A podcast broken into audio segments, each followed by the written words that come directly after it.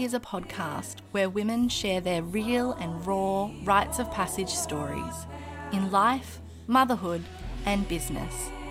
I'm your host, Rachel Rose, a Women's Circle facilitator, mother, mentor, and community maker. I have seen firsthand how storytelling can be shame melting. I hope you leave these conversations feeling less alone and more connected to yourself, your inner wisdom, and to a circle of other women.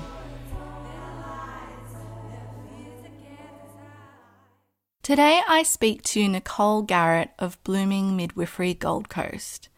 Nicole is a mama, a midwife, a tea drinker, a book reader.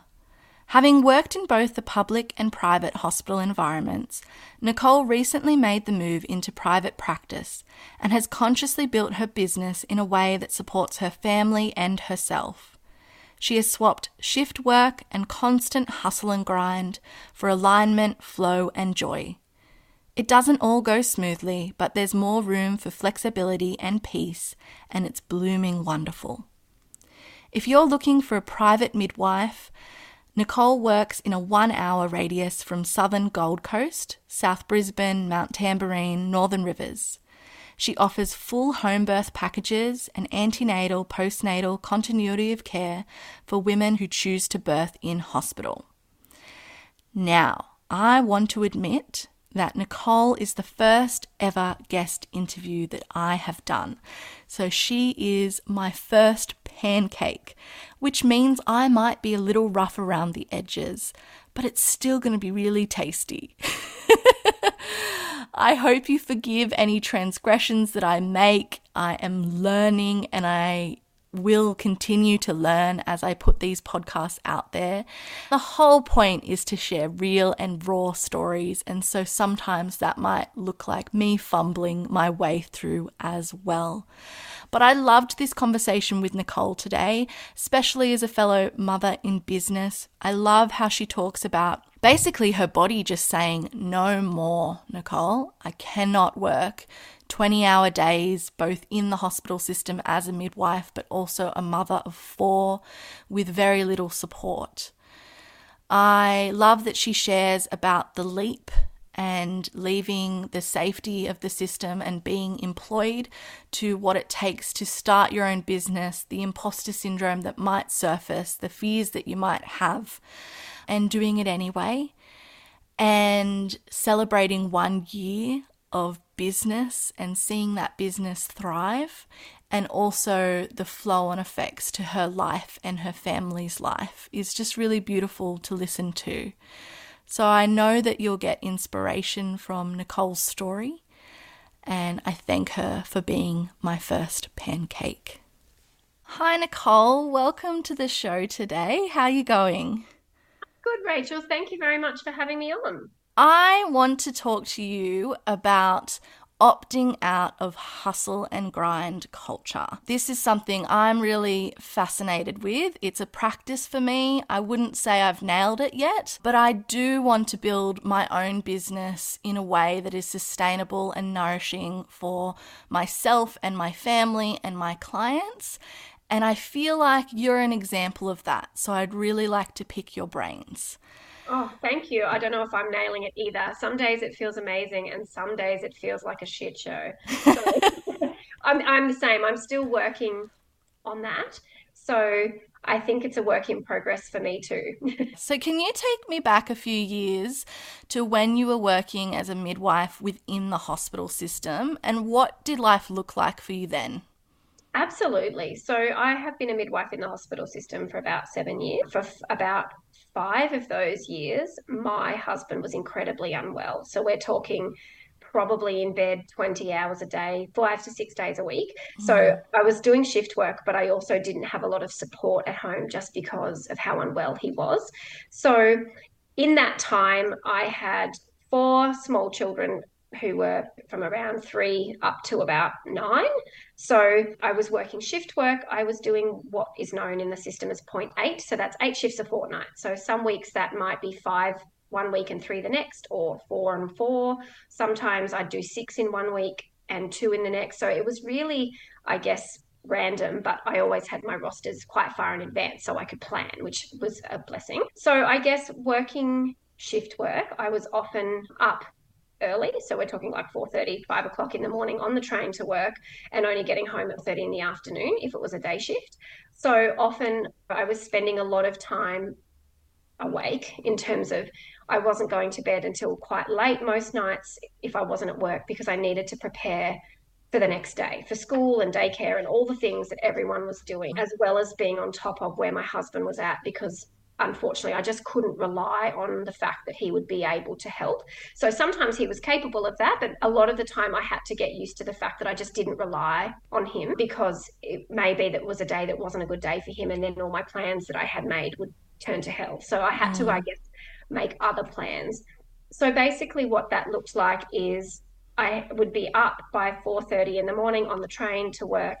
I would then be calling the house to make sure that my mum had arrived. She lives up the road from me, so she would come at about 6:30 in the morning just as everyone was waking up and get them up, breakfasted, fed to the bus. By the time I finished work at 3:30 I had an hour's train ride home and I generally got home at the time my kids were getting off the school bus. So the older children would wait for the younger children to get off the bus and then we would come home you know, we had dinner homework, which I don't do, but that's a story for another time. And, you know, dinner, the bath, the shower. I had kids who did after school activities. So sometimes we were packing up the dinner that I'd made the night before to eat in the back of the car while we were at soccer, and then coming home and putting everyone to bed by a reasonable hour to get up and do it all again the next day. And sometimes, in terms of shift work, you know, if I'd worked the night duty, which was common, you know, we have a certain number of night duties that are part of your contract you have to work. So I would work all night while either my mum stayed here with the kids or my, my husband would be here with them.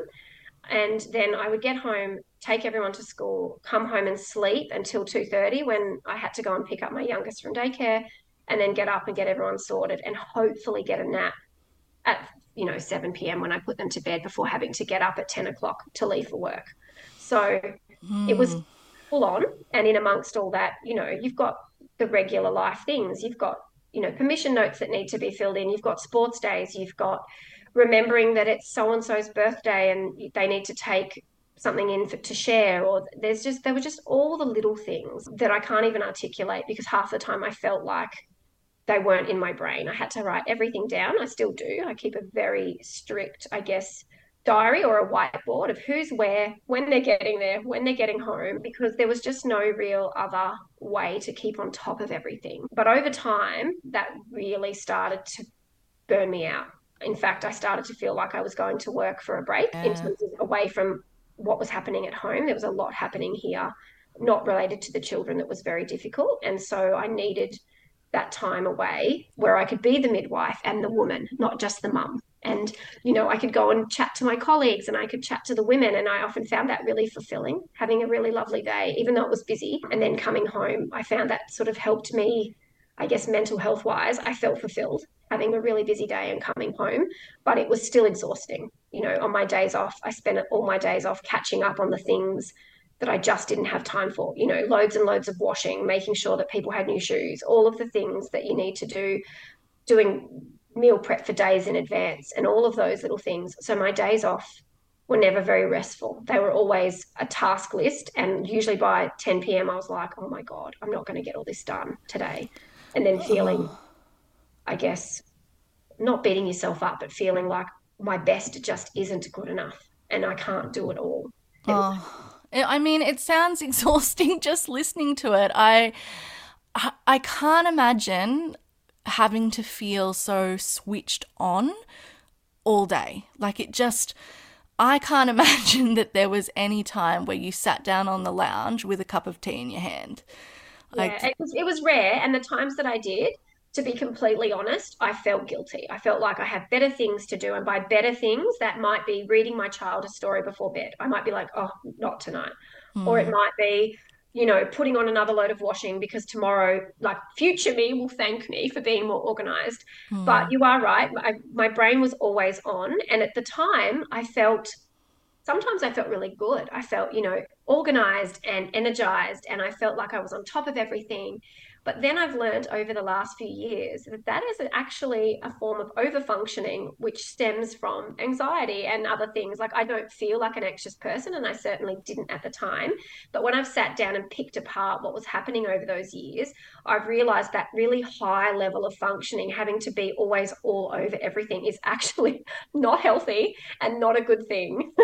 Yeah. So, what were some of the signs that your body and mind were showing you? And I also just want to say, like, your job being a midwife within the hospital system, it's not easy. And I imagine you would have been exposed to, you know, internal politics, but also intervention heavy births that might have, you know, rocked you and you kind of have to shake that off before you come home. You might have been experiencing vicarious trauma in some ways just as a health professional in a busy health system. So your work was not necessarily like a break from stress either. So what was your mind and body what was it saying or screaming to yeah. you at the time? So there was lots of things happening in that time and I actually employed, I don't know if you'd call her a life coach, mm. but something popped up on my Facebook feed on a day where it was all coming undone. And I was like, I need help. And I got on the phone to this woman for a discovery call. And I think I burst into tears within the first 10 minutes. I was like, right, this is a problem. Mm. So when we sat down together, one of the things we talked about was how I could manage stress because obviously there weren't things I could take out of my day. I couldn't take out four children that needed their mum. I couldn't take out my shift work that was paying the bills, and I certainly couldn't take out a sick husband. Like, what could I do? There was nothing there that I could give. Like, it's not like I had, you know, hours of the day that I could, I guess, swap in other things. So, what we did is we sat down and we talked about ways that I could find just the 10 minutes. You know, we talk about self care, and for some people, that might be an hour in the afternoon or whatever it is. But for me, it was literally 10 minute blocks because that's what I could get. So, little things like, the train ride home. It's 45 minutes in the morning or maybe closer to an hour in the afternoon. So we talked about doing meditation or mindfulness in that space on the train. Often I fell asleep, but that's great because then I got home and felt refreshed. Yeah, you um, needed it. it. Yeah, but often it was something as simple as I've walked in the door, I've put my bags down, I would make a cup of tea, and I would sit out the back or the front, depending on where I was on the day, and say to the kids, do not come out here. Uh, 10 minutes, like literally 10 minutes, I don't want to know what's going on. Unless someone is on fire, I'm not interested in what's happening. And they were very respectful, considering they were still quite small. They'd often be looking through the blinds, like to be like, is she coming yet? But I had to say to them, I just need 10 minutes. And often I was just staring off into space. And we talked about strategies about mindful breathing and all of that stuff. And it did help. Even though I wasn't having big chunks of time, I would take 10 or 15 minutes, sometimes twice or three times a day. So 10 minutes in the morning before he rushed off out the door to school. It was as simple as sitting in the bathroom, which sounds so lame, closing the door. I'm in the toilet. I'm not talking to you. You know, you just give mm. me this five minutes, or sometimes sitting out the front. But I did find that that definitely just gave me space to sometimes integrate the day. Over time, I've built that up now, and I do have much more of a, I suppose, set self care practice. But at the time, it was literally bite sized chunks. And this particular woman that I was working with said to me, you know, it doesn't have to be three hours at a day spa because that's not achievable. You need to have little things that are actually achievable. And that's, I found that advice really helped because I felt like if I wasn't taking bigger chunks of time, that I wasn't doing it properly in inverted commas. Like, you know, so having those little chunks of time over time, like in the first couple of weeks of doing it, I was like, this is bullshit. It's not working. I want immediate results. Thank yeah, you very absolutely. much. I was like sitting outside for 10 minutes while literally bombs are going off inside. You've got small children, you know what that's like. There's yeah. fights that need to be broken up, there's stuff happening. But being able to tune that out at the time, I was like, this is ridiculous. This is doing nothing. But over weeks of doing it and a couple of weeks of being very mindful and, and absolutely making it a non negotiable, I did notice that my I guess my level was down. My vibe just wasn't as high. so mm.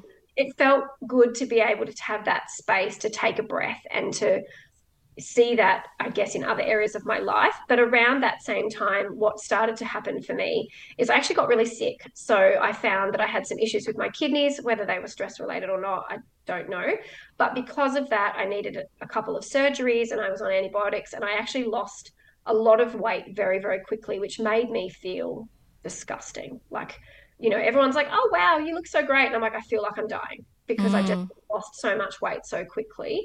And that was my wake up call. I suddenly went, you know, if I was actually sick, and I mean, I was sick at that time, but I mean, long term sick, like I actually had a real problem, like some people do chronic illness or whatever.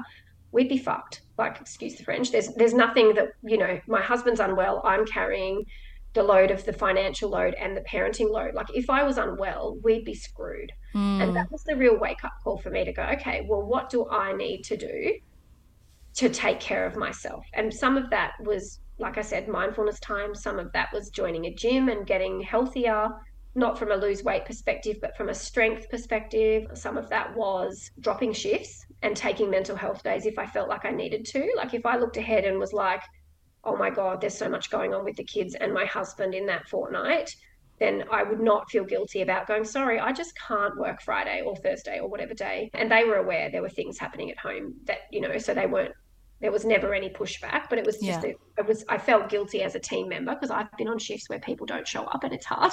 Yeah. So being able to say, you know, I need today, even if it's just to sit at home and catch up on life and children and things like that, you know, so being able to take that and not feel guilty was a big one for me. Mm. And when did you decide uh, you're now in private practice as a midwife? So you're mm. no longer working shift work, you're no longer working in the hospital when did those niggles that you wanted something different for yourself start to appear around that time or had you always held on to the hope of becoming a private midwife can you talk us through that Yes, certainly. I'd always wanted to be a private midwife, but I think that imposter syndrome of, you know, I'm not good enough, I'm not smart enough, I'm not whatever enough to do that. But it was always there in the back of my mind. So then I'd sometimes hear people doing similar things, even if they were doing it part time. And I'd be like, oh, that'd be so cool. And then when I was working in the hospital, I actually had the opportunity to do community visiting for a while, which I absolutely loved. So getting to see the women in their home environments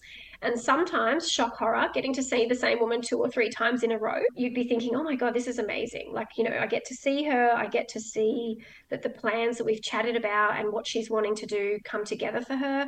So I found that really fulfilling. And that was something that made me go, well, hang on, like, I could totally do that. And then I started, I guess, the process of reaching out to people who were doing it to get a bit of a feel of what that would look like. In the hospital where I worked, there was a group practice. So, you know, a whole bunch of midwives working in teams of four or five who were doing the continuity of care for women and being on call for their births. And it was something that I thought, oh, that'd be nice. Like I could apply. They would occasionally put out expressions of interest to cover leave or maternity leave. So they were short term contracts, like six to 12 months. And I'd be like, oh, I could seriously start thinking about doing that. The tricky part was obviously being on call, but also I live 45 minutes away from where my hospital is. Mm-hmm. So at the time, I was like, is that really doable? Because it's not just up the road. Over time, and I was working in another role in the hospital at this time where I was overseeing the healthy hearing, like the hearing screening component. And these midwives would pop in to see me to pick up paperwork or to, you know, ask questions. And one of the things that I noticed with these group practice midwives is that I would see them when they first joined and they were so excited about what the future held for them. And I was like, yeah, maybe I'll have a turn. It's going to be great. And then over weeks and months, those same midwives coming to visit me every couple of weeks, and they just looked exhausted and they mm. looked burnt out. And some of them were coming to the end of their six month contract and being asked to renew, and they were like, hell no, I do not want to keep doing this. And so that actually put me off private practice because I was like, well, gosh, if they've got all the support of the hospital and their midwifery colleagues from the hospital, how the hell am I going to do that on my own? Like they looked so burnt out and so tired. But what I realized later is that actually the model that they use in the hospital system isn't very women centered for the midwives. It's women centered for the women, but not for the midwives. So once I started branching out and I guess meeting midwives who were actually in private practice, I realized that private practice is nothing like working in a group practice model in a hospital and sort of I started to really put my feelers out into what that could look like for me. Like, could it be financially viable? What, what would it look like being on call? Those types of things. Mm, and had you already done your hours? Like in New South Wales, I know there's a certain amount of hours to become a private midwife. Had you met all of those qualifications or did you have to do further study? Yeah, so I had met all my hours, and it's the same in Queensland. So it's it's Australia wide where you have to have done your five thousand hours. So I was really lucky because for me that was one thing. I was able to go, okay, tick, I've done that. I had to do the prescribing course, which is like a second uni course. It takes about three or four months to do. So I had to do that in order to be able to move into private practice. So I'd taken some leave from the hospital. It was around the time that my husband and I had actually separated.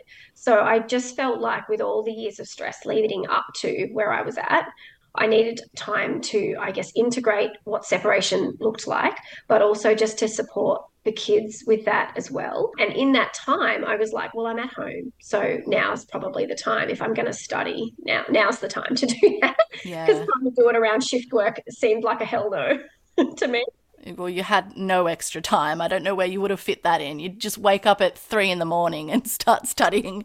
I was like, I would have been doing it and thinking, what are you doing, you idiot? Like, why are you doing this to yourself? So yeah. that's when I started going down that road of, you know, doing the online, because it was all online, the online course that I needed to do through uni to get my pre- prescribing number and all of those things. And through that, I guess I had been following women on Instagram just when I was in the deepest holes of everything being hard. I found it really wonderful to follow women who had really uplifting messages in relation to what they were doing with their family. Some of them were like big family blogs. You know, they had seven, eight, nine children. I'm like, well, if they can do it, I can do it with my four, mm. you know. But also women who were working either from home or women who were homeschooling. Like, not that it was ever my intention, but it was just sort of to get a feel for what else is out there. Like, mm. what else are people doing that is different from what I'm doing? And so that's where I sort of started going down that rabbit hole of going, you know what, there are other ways of doing things. And maybe I need to start having a look at what's out there and maybe, you know, and that sort of just, I guess, lit the fire, I suppose. And that's when, when I started doing the endorsement course that I needed to do. I actually reached out to birth workers here where I live. So, photographers, doulas, midwives, and basically saying, Hey, I'm looking at getting into private practice. Do you want to meet for coffee? Is there any wisdom you could share? Is there any information that you think would be really valuable to me? So, when I sat down with some that were very open and willing to share their time. One of the things that came up the most for me was that their businesses looked all very different and they all worked very differently, but they all I guess, and no shade to them, but they were no better than me. They were just regular women doing regular things. Some of them had partners, some didn't. Some had very young children, some had older children. You know, some had had corporate jobs before, some had never worked in a corporate space. Like there was just so many different types of women that made me go, well, I could do that. Like, you know, if this mm. woman can do it and she's got a two year old and she's on call, then I can absolutely do that with my seven year old, you know? So it just sort of picked their brains about what that would look like and how I would make it work. Yeah, I mean, it's the number one question I get from just people about my own business, but also in women that I mentor. Like, how do mums make work work? And the the answer to that is that there's a million different ways and it looks different for every family and set of circumstances and context. But it can be really inspiring as a starting point to talk to other women in business and particularly mothers and just ask these kinds of questions. When I think about you jumping out of the hospital system, though, one thing that comes up for me is it must have been frightening because, at, at least within the system, there's this sense of safety in the work that you do. You know your role. You have a start and an end time, and you are there to perform the role of midwife. When you start your own business, you're not only a midwife, you're a marketer, you're an mm-hmm. accountant, you need to run your social media page, you need to do all of the back end and the admin, and it's like wearing 15 different hats. So, how did you kind of overcome that fear of taking the leap from? Not that the role was easy as a midwife in the system, but there was some safety in oh, being oh, absolutely. employed. And that was one of the things over the years that I guess I put off starting private practice because it was easy. It was easy to get my shifts four to six weeks in advance, know exactly what I was doing and when, be able to plan my life around them. Sometimes I'd have my shifts and I'd go, Oh, I've got five days off in a row. The kids and I could just nick off and go down the coast and have a few days away, you know? And you're right. When you're there, you've got colleagues, you can bounce things off. You work as part of a whole team so that it's never just you. And so you're right. When this all happened, I was very lucky. I was on leave, so I was being paid. Whereas mm. I suppose some people come to a new business from the point of, holy shit, I need money and now I have to start something. And then they have months of waiting to be paid. So I was being paid while I was doing my course. And I did have that, I guess, breathing space to not have to stress. But you are right. To say that I was shitting myself is an understatement because I went from a certain wage every fortnight in my bank and it went up and down depending on the shifts that I did. You know, if I did a Sunday over a Friday, whatever. So then I had to sit down and work out, right, what does that look like? How am I going to earn enough money to feed the humans that live here and all of those things? And I mean, I did have some knowledge around business. My husband and I had run a business for many years before he became unwell. So I was, I guess, familiar with paying my tax and how do I start an ABN and how do I like do GST, although midwives, we don't have to pay GST for our services. But, you know, how do I do all those things? But what has changed significantly since that business is Instagram. So mm. for me, one of the other things I spent many hours doing when I probably should have been asleep is following people on Instagram and I guess talked about business marketing and what that looked like in terms of how do you put yourself out there? How do you build a name for yourself? So one of the things that I did as I started my course I have these epiphanies usually late at night where I'm like, right, this is what I'm doing. So I sat down, I started an Instagram page, I chose a business name, I lodged an ABN, and then I sat back and went, oh shit, I'm doing it. It's real now. and then I was like, oh no. So then I had to sit down and really think about what that would look like because obviously the women that are having babies now between 18 and 45 or whatever, they are big on Instagram. And I knew that in order to, I guess, get my name out there, I needed to be on a platform where a lot of the people were. So that was one thing that I was really mindful of. And I suppose I didn't have the benefit of the other midwives in my area who've maybe been doing it a long time, where there's a lot of word of mouth. And if someone was looking for a home birth, they'd be like, oh, hey, I live here and I'm looking for a home birth. And they might have a physio or a GP or someone say, oh, hey, go and see, speak to so and so. I didn't have that. So I had to create something for myself. And one of the things that I started to do was to reach out to businesses that I guess do things for mums. Like one of them close by here is literally a hub for women, whether they're pregnant, breastfeeding, have just had babies, are trying to conceive, where they have, you know, kinesiology and acupuncture and they run mums and bubs yoga and all of that. So I reached out and said, Hey, private midwife on the Gold Coast. I'd love to run some question and answer sessions. Do you think that's something your community would be interested in? And she said, yeah. So then by the time we did a couple of those and she marketed me on her page, that sort of drove, you know, some of the insight onto my page. I would go on to pages of other birth workers, you know, and leave comments and share their things so that they would see my name around and get a mm. bit of an mm. idea of like, who is this person? Like, what is she doing? So I have, like, I don't have a huge following by any means, but I know that in the area where I'm working, no one uses Instagram the way that I use it. And like I said, I wouldn't even have a thousand followers, but the other midwives just don't really use it. And I think that's because the regulations around social media are really tough for midwives. And I think a lot of them have just put it in the too hard basket of like, oh God, I don't know what to say. I don't know what's going to not get me in trouble. So I'll just say nothing. Mm. Whereas I spent a lot of time really picking through those and doing some real research into like what can I share? How can I share it? What's the best way? You know, making sure that my language is very careful because we have to be really careful as private midwives about what we share and how we share it. So I think that's why a lot of midwives perhaps have foregone social media to a degree because there's just too much room for vexatious reporting. So I guess they've thought, well, it's too hard. I don't want to get myself in trouble, so I'm just not going to do it.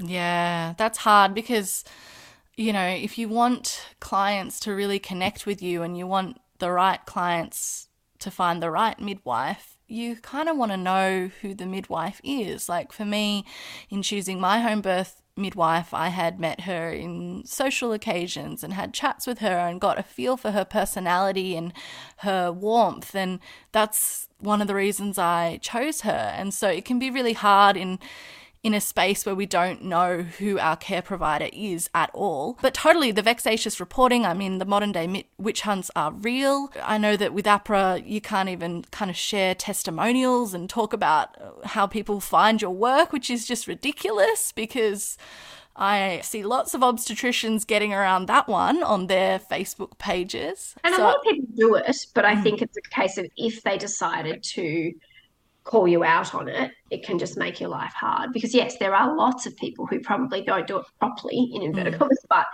they get around it or they're just not noticed. It's only if you make enough noise to get you noticed in other areas, they go, Oh, let's go and look at everything. Yeah. Know? Do you feel like as a private midwife you've been able to to be who you are and really draw on your own gifts and skills and personality? Like, are you who you are in your practice now? Yeah, I would say so. And I agree, going back to what you said before, I completely agree about being able to see a person. Like, I know when I am looking for anything, I see what they're like on social media. I might look at their website, I listen to them do a live, and I think, yeah, they're for me. They're my vibe, you know? Whereas I suppose traditionally women would just call around, they'd call and speak to three midwives and they'd go and interview them, I suppose. And then they would pick out who they felt the most affinity with. Whereas I feel like the presence I put on social media, women can see who I am. They can see if I'm for them or not. And so it doesn't waste their time having to interview dozens of midwives if they don't want to. They can see who I am and go, yeah, she's a fit for me. And one of the things that I have been, I guess, most proud of is I have had women reach out to me and go, hey, you know, I've seen you on Instagram. I'd love to book in with you. They've never met me. And that is the mm. biggest, I guess, pat on the back for myself because in the moments where you feel like you don't know what you're doing or that it's not working or that maybe you've made the wrong decision working for yourself, having that there has been really I guess, amazing to have these women reach out and go, Hey, I've seen what you've posted and it seems like you're on the same wavelength as me. And I'd really love to work with you. So that in itself has been really nice, I guess, to re- confirm that I am on the right path and mm. that, that women are, I guess, aligned with what I'm sharing. And I definitely feel that I'm able to be myself in my practice now as opposed to having to fit in with what's acceptable. Like I still was myself, but I think you have to sort of tone it down and be a little bit more covert in a in a system that doesn't always support that type of thing. Yeah. I was reading through your 2022 stats and oh yeah. talking about how you know length of gestation weight of babies that kind of thing. And I just loved that you wrote I caught zero babies. Because you know especially in kind of mainstream media whenever a woman has a baby or you know she has a baby on the side of the road she's always saved by someone else they always oh. catch her baby and yes. they take away that power and i love in home birth spaces where that power is handed back to women or women take that power back by catching their own babies i mean sometimes midwives catch babies if they're in an awkward position and you're in the birth pool and like you know yeah. it's it's totally fine but i just loved that you're not taking or staking claim over the process in midwifery. It's there to support women, to be with them and to witness them and to watch them. And it doesn't matter if you don't catch any babies, that's not what you're there for. Yeah. You're taking the words right out of my mouth. You're right, because recently I've seen some stories shared on social media about women who birthed on the side of the road or they've birthed in a hospital car park. And all the comments have been, oh my goodness, you're so lucky that XYZ arrived no, no, she's not. Like, she did the work. She birthed her baby. Just because some random nurse happened to walk by and catch her baby, like, mm. why are they being thanked? Like, yeah. I just, I don't, I mean, I get it. I know if it was me, I'd be saying, thank you so much. You know, I needed help and you were here to give it. And that, and I'm not taking away from that. But this idea that women need someone to like you know even women i know who've chosen to free birth and that someone's like but who's going to catch the baby? Like that that's a, a valid question they get asked and i'm like the woman? Yeah. Like, you know who was catching our babies before before like in 100 years ago? Who was catching our babies 200 years ago? Yeah. you know it was either women and their families their sisters their mothers their cousins you know? So this idea that women need someone there absolutely i'm there to give support and to reassure them and to observe what's happening and make sure that everything stays in a healthy, safe way. But at the end of the day, my role is to stay out of her way and to let mm. her birth her baby. And yes, if she looks to me for a I don't know what's going on, I need help kind of look that women get, I can offer a solution in terms of how about we try this? How about we try that? You know, let's move to this position. Maybe you'd like to try this position. But at the end of the day, the choice is still hers. It's not me saying, okay, get out of the pool, let's do this. You know, yeah. occasionally, very occasionally, that might be needed. And I'm lucky that's not been a, a, situation I found myself in. But there are times where we need to help women in birth. But the majority of the time, the women look to us if they feel they need guidance or support and we give it them. You know, we're not telling them all the way through their labor. I'll get up, okay, go here, go there, go sit here, go sit there, unless they're asking for that, you know, and they'll, they'll know if they need that. Yeah, I love that. So, what does your day or week look like now as a private midwife? oh, it's so different. It's it's almost chalk and cheese. And this is one thing I've had to really work through. And I was actually chatting to a good friend of mine, she's very insightful, about the fact that I now feel like I'm not doing enough and enough in inverted commas because I've gone from working, and by working that includes children life, you know, sometimes it felt like a 20 hour day, getting, you know, four to five hours sleep a night wow. to working what would be classed as probably next to nothing. But I still work, but it's in my own time. Like, so for example, today I got up early when my partner left for work, but then I went back to bed and then I got up and took the children to school. I have four kids in three different schools because I'm insane. yeah, that's an interesting choice. yeah, and then coming home to sit down and chat with you. Then I'm going to have coffee with a friend, and then I'm going out to visit two clients who have had their babies in recent weeks. So I will go and visit them, and then I will come home and do some paperwork, like, you know, my notes from those visits, and then I will cook dinner and I will either do some online stuff. Sometimes I do some online work in the evenings, depending what everyone's doing, or I drive my older kids around to work and to martial arts, and then I'll come home and go to bed at a decent hour that most humans go to bed at, at like nine o'clock. That yeah. is like a complete 360 from where I was even a year and a half ago. And most of my days are like that. I try and structure my week so that I have three full work days. So that is a clinic day where I see clients, then a home visiting day for the clients that have had babies and I don't get them to come to my clinic. And then I have a paperwork day where I spend catching up on Medicare claiming and hospital bookings and chasing up blood tests and blah, blah, blah, all of those types of things. And then I sometimes have a half day where I meet new clients. And that can be any day that I want it to be. Yeah. so I can catch up with them sometimes via phone. Sometimes I go and visit them in a cafe and hang out. Like it just feels so like I don't know, flowy. It just flows. Mm. And yes, I do have days, you know, if I've been to a birth and then I've got home and I've got an appointments the next day and I bang them out and I have a day or two where I think, oh, I've got a bit of catching up to do. But it's two or three days and I feel like my life's back on track, not like at the hospital where I'd be like, right, well, I've got eight weeks and then I can have a break, you know? Mm. So it feels like there's more room to shuffle. Or if one of my children is sick and needs to be picked up from school, I can be like, great, I'm coming past there on my way to my next appointment. I will pick you up. Not a case of, sorry, mate, you have to stay there until the bus can come and pick you up because I just can't come and get you, or my mum isn't available to come and get you. So, you know, it's nice to be able to feel like I can still be around for them. You know, we eat dinner together every night, which was unheard of. Like, you know, we would eat dinner as much as we could, but it wasn't an every night thing, maybe two or three nights a week. So being able to eat dinner every night together, the fact that I can drive them to school, which sounds so silly, but I don't think I'd driven them to school in years, mm. you know, hmm. because I was never here. So being able to just drive them to school and have those chats in the car that we were missing out on, the little things like that to me are the, the big things. Whereas to them, they probably just find it convenient that they didn't have to get up an hour earlier to get yeah. on the bus. But for me, it's those little moments because we never had, we didn't have that for years. They were catching the bus to and from school. If if I was home when they got here, I was usually on my way out the door to work anyway. Or if I wasn't home, then by the time I got home, they'd already left, been picked up to go to martial arts by someone else. Like there just wasn't that time. And you know, I guess I've learned over the last year or two the kids, you know, the first time they see you in three days is not when they're going to blurt out what's bothering them. You know, that takes time for that to sort of simmer and for that to bubble up to the surface. So being able to have that time to share with them is much more important to me. And I didn't realize I was missing it either. I thought everything was fine and I thought everything was lovely and we were keeping it together beautifully, which I suppose we were. But it's just the, those little things that I didn't realize we were missing. Yeah.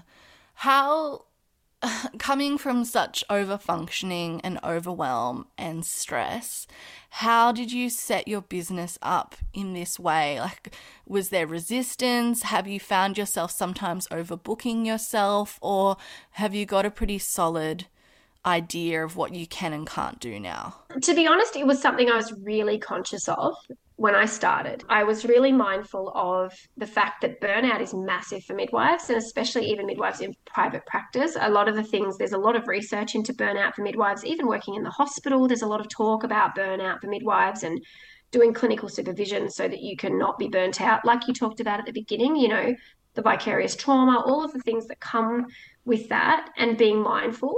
So, I guess when I was speaking to different people when I first started my business, I was like, what do you love about what you do? What don't you love? You know, there were some midwives that would happily take four, five, six or more clients a month. And then others who were doing two and they had younger children and going, no, this is a good balance for me. And all of them said, do a few different things. Do one client a month do three clients a month do two clients a month and then get a feel for what feels good in terms of space and time but also financially i had to be mindful of what that looked like. But yes i was really mindful and i was following women on instagram who did a lot of talking about the balance. You were one of them but there's another lady i follow too where she would talk about like her analogy was you you're always juggling and some of the balls are glass and if you drop them it's more catastrophic than if you drop say a rubber ball. So i was really mindful of you know the rubber balls being like the laundry or if you forgot to pack the dishwasher as opposed to the glass balls being that you didn't turn up to your kids assembly which has happened to me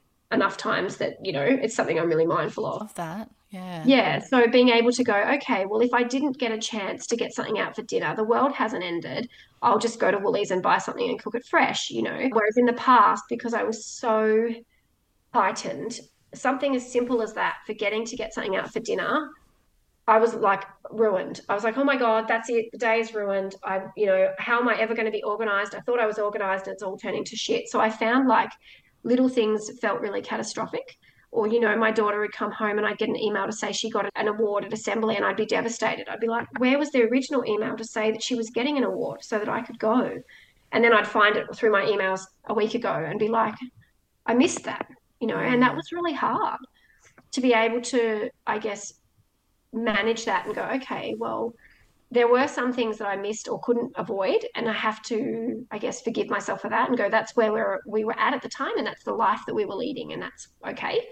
But then going forward, what do I want that to look like?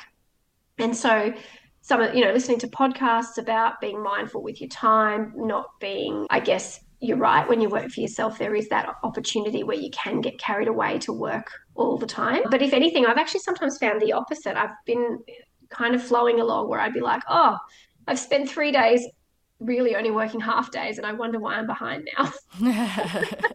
so there has been some more structure into the way I do things and I started quite slowly and by that I mean I started taking just a couple of clients a month for two or three months to see how that felt. And when that felt like a good balance, I was like, okay, cool. So maybe I could take an extra client a month if I needed to. There are some months this year where I've I say accidentally, taken four clients. And that's because I just had a few inquiries all quite close together and those women all booked quite close together. And then when I sat down and went, okay, who have I got? And I went, oh, oh shit.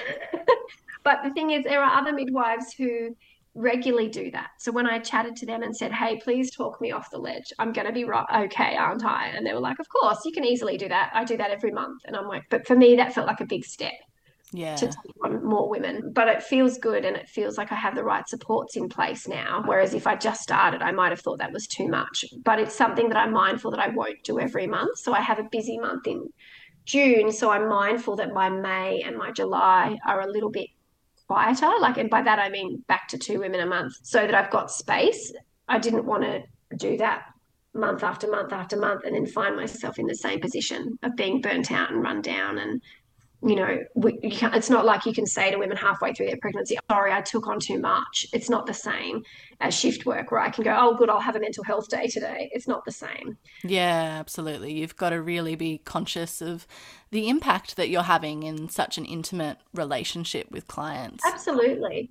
And, you know, some of my clients have come up from down the coast and they may have had home births elsewhere and one of the things that came up for a couple of them was, oh, you know, I felt like my midwife was really busy. At times it felt like, you know, she couldn't get to me because she was busy, which, you know, no shade to her. She probably was very busy. But that was one thing is I didn't want my clients to feel like I was too busy for them. Yeah. They're paying me a good amount of money for a service that I love to provide. And like as much as I'm being paid to do the work. I genuinely love it. I would probably do it for free. Like, you know, so the fact that I don't want my clients to feel like, oh, I don't want to bother her because she's too busy or she took four days to get back to me or, you know, stuff like that. It was really important to me to build relationships in a way that my clients all feel special because they are like they are special to me so it's really important that i had that space and i didn't want to overbook myself and then be going oh okay how do i then provide the best of me to so many people. Yeah. Like, you know, yeah. spreading yourself too thin. I know what that looks like and it's awful.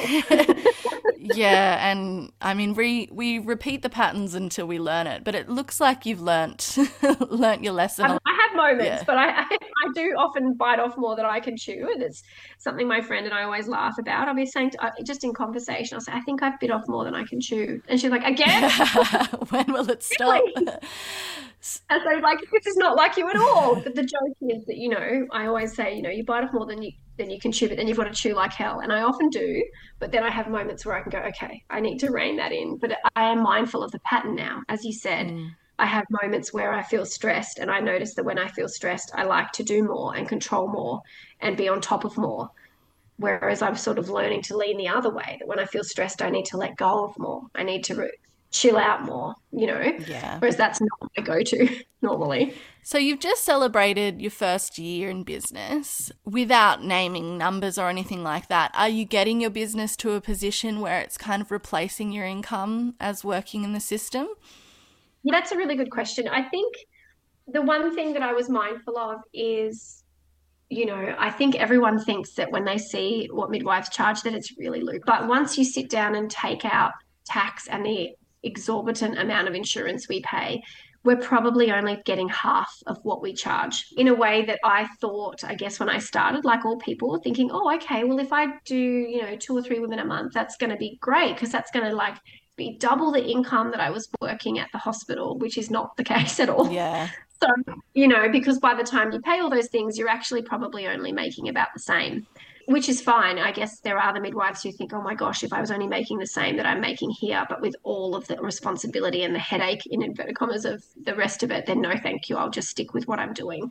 But I feel that perhaps I'm earning very close to what I was earning at the hospital, sometimes a little bit less. But that being said, I feel from a perspective of where I am in my life, that feels like a good swap for me. Yeah. In terms of what I was doing before, yes, the money was coming in and yes, I was doing the things, but I realized now that if I had continued in that way, I would have been really unhappy and probably would have had a nervous breakdown somewhere in there because there were times where I literally felt like I was coming apart. Like I, I can't think of a better analogy, but I literally would have moments where I was like hyperventilating, going, "Oh my god, I cannot keep this all in the air. Mm. And it felt really scary to feel like you're on a slippery slope of how the hell am I going to keep this shit together? Mm. Whereas now, yeah, I have days where I'm busy and I have days where I didn't, I don't know, fold the washing, but I'm like, nah, tomorrow's a new day and I've got space, space in my day to do that, you know? Yeah, that's worth a lot of money, really, when you think Absolutely. about it. Absolutely.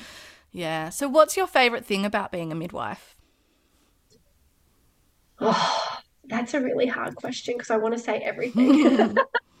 I think for me, what I love the most is the relationships. And I think that's what I was missing in the hospital. Yes, I build a relationship with a woman for the eight hours I was there, but uh, you never get any follow up. You know, did she end up going on to feed okay? Did she end up having a really great birth that she wanted? Like, you just have no idea. Sometimes you'd hear what happened, but very rarely.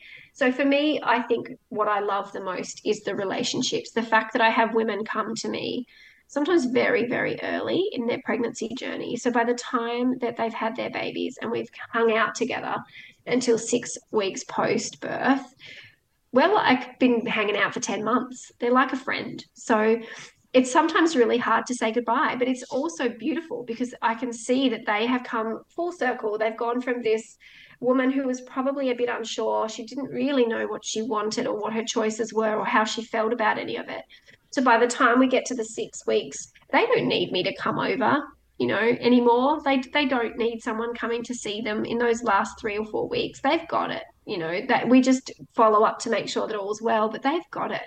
And it's so lovely to see that and to see that they've come into their own and to be like, whether it's their first baby or their fifth, they've just integrated them into their lives, or that, you know, if they've had challenges, whether it's breastfeeding or things from birth, that they've, I guess, worked through those and they feel that they're in a good place. And that's the bit that I love the most being able to see them, I guess, integrate everything into their family life and to have a good experience with and especially when that's not the norm that we women here in society. So that's always really lovely. Oh that's lovely. Can you remind me of your tagline. Is it supporting women to blossom into into mothers. Oh, yeah. yeah. Yeah. And that's what you're doing. It's that unfurling. It's it takes time right and yeah i can just imagine you could have these beautiful connective experiences with women within the hospital system, and likewise they with you. And you have probably stuck in many women's minds, but they might not remember your name. And you don't get to then have that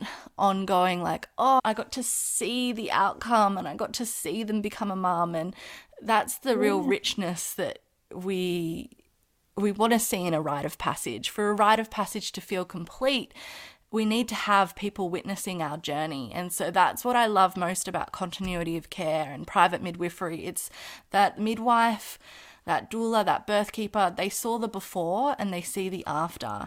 And they get to reflect back all of that transformation to that woman. And so that woman doesn't feel crazy because you know, she will have gone through so much to become a mother and to have someone that knows that journey intimately, it's just worth its weight in gold.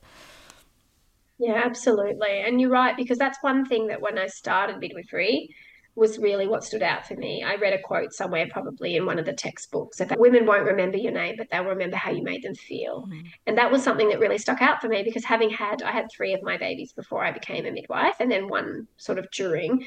And I remember what those midwives made me feel like. And there were some that were lovely. And there were some that, even though I'd had a couple of babies before, there were some that I felt were not nice. They just were not kind and I felt belittled by them or I felt unseen by them. Now, of course, they may they're not bad people. They might have just had a really busy day or that whatever the case is. But that was something that really stuck in my mind is that I wanted women to feel and you know, I worked in a busy hospital. Sometimes you'd have six to eight, like on a night shift, and then they've got six to eight babies with them. So that's a lot of people to be trying to juggle cares for. So you're running around, and then when the buzzer goes, often midwives are like, oh my God, what now? Because you've got so much to do. But being mindful of the minute you open that curtain, you better do so with a smile on your face because at the end of the day, she's got no one else. Like there's no one else to care for her, there's no one else to support her. And if you go in that room looking like with a, a look on your face it's like, oh, what do you want now?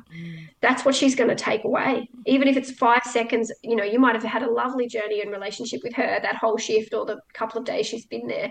But that five seconds where you walk walk in with that look on your face will be imprinted on her brain forever and mm. she will feel like a burden. Yeah, I've got goosebumps because I just know so many women that have experienced that. Yeah, and it absolutely you think about it forever. You do.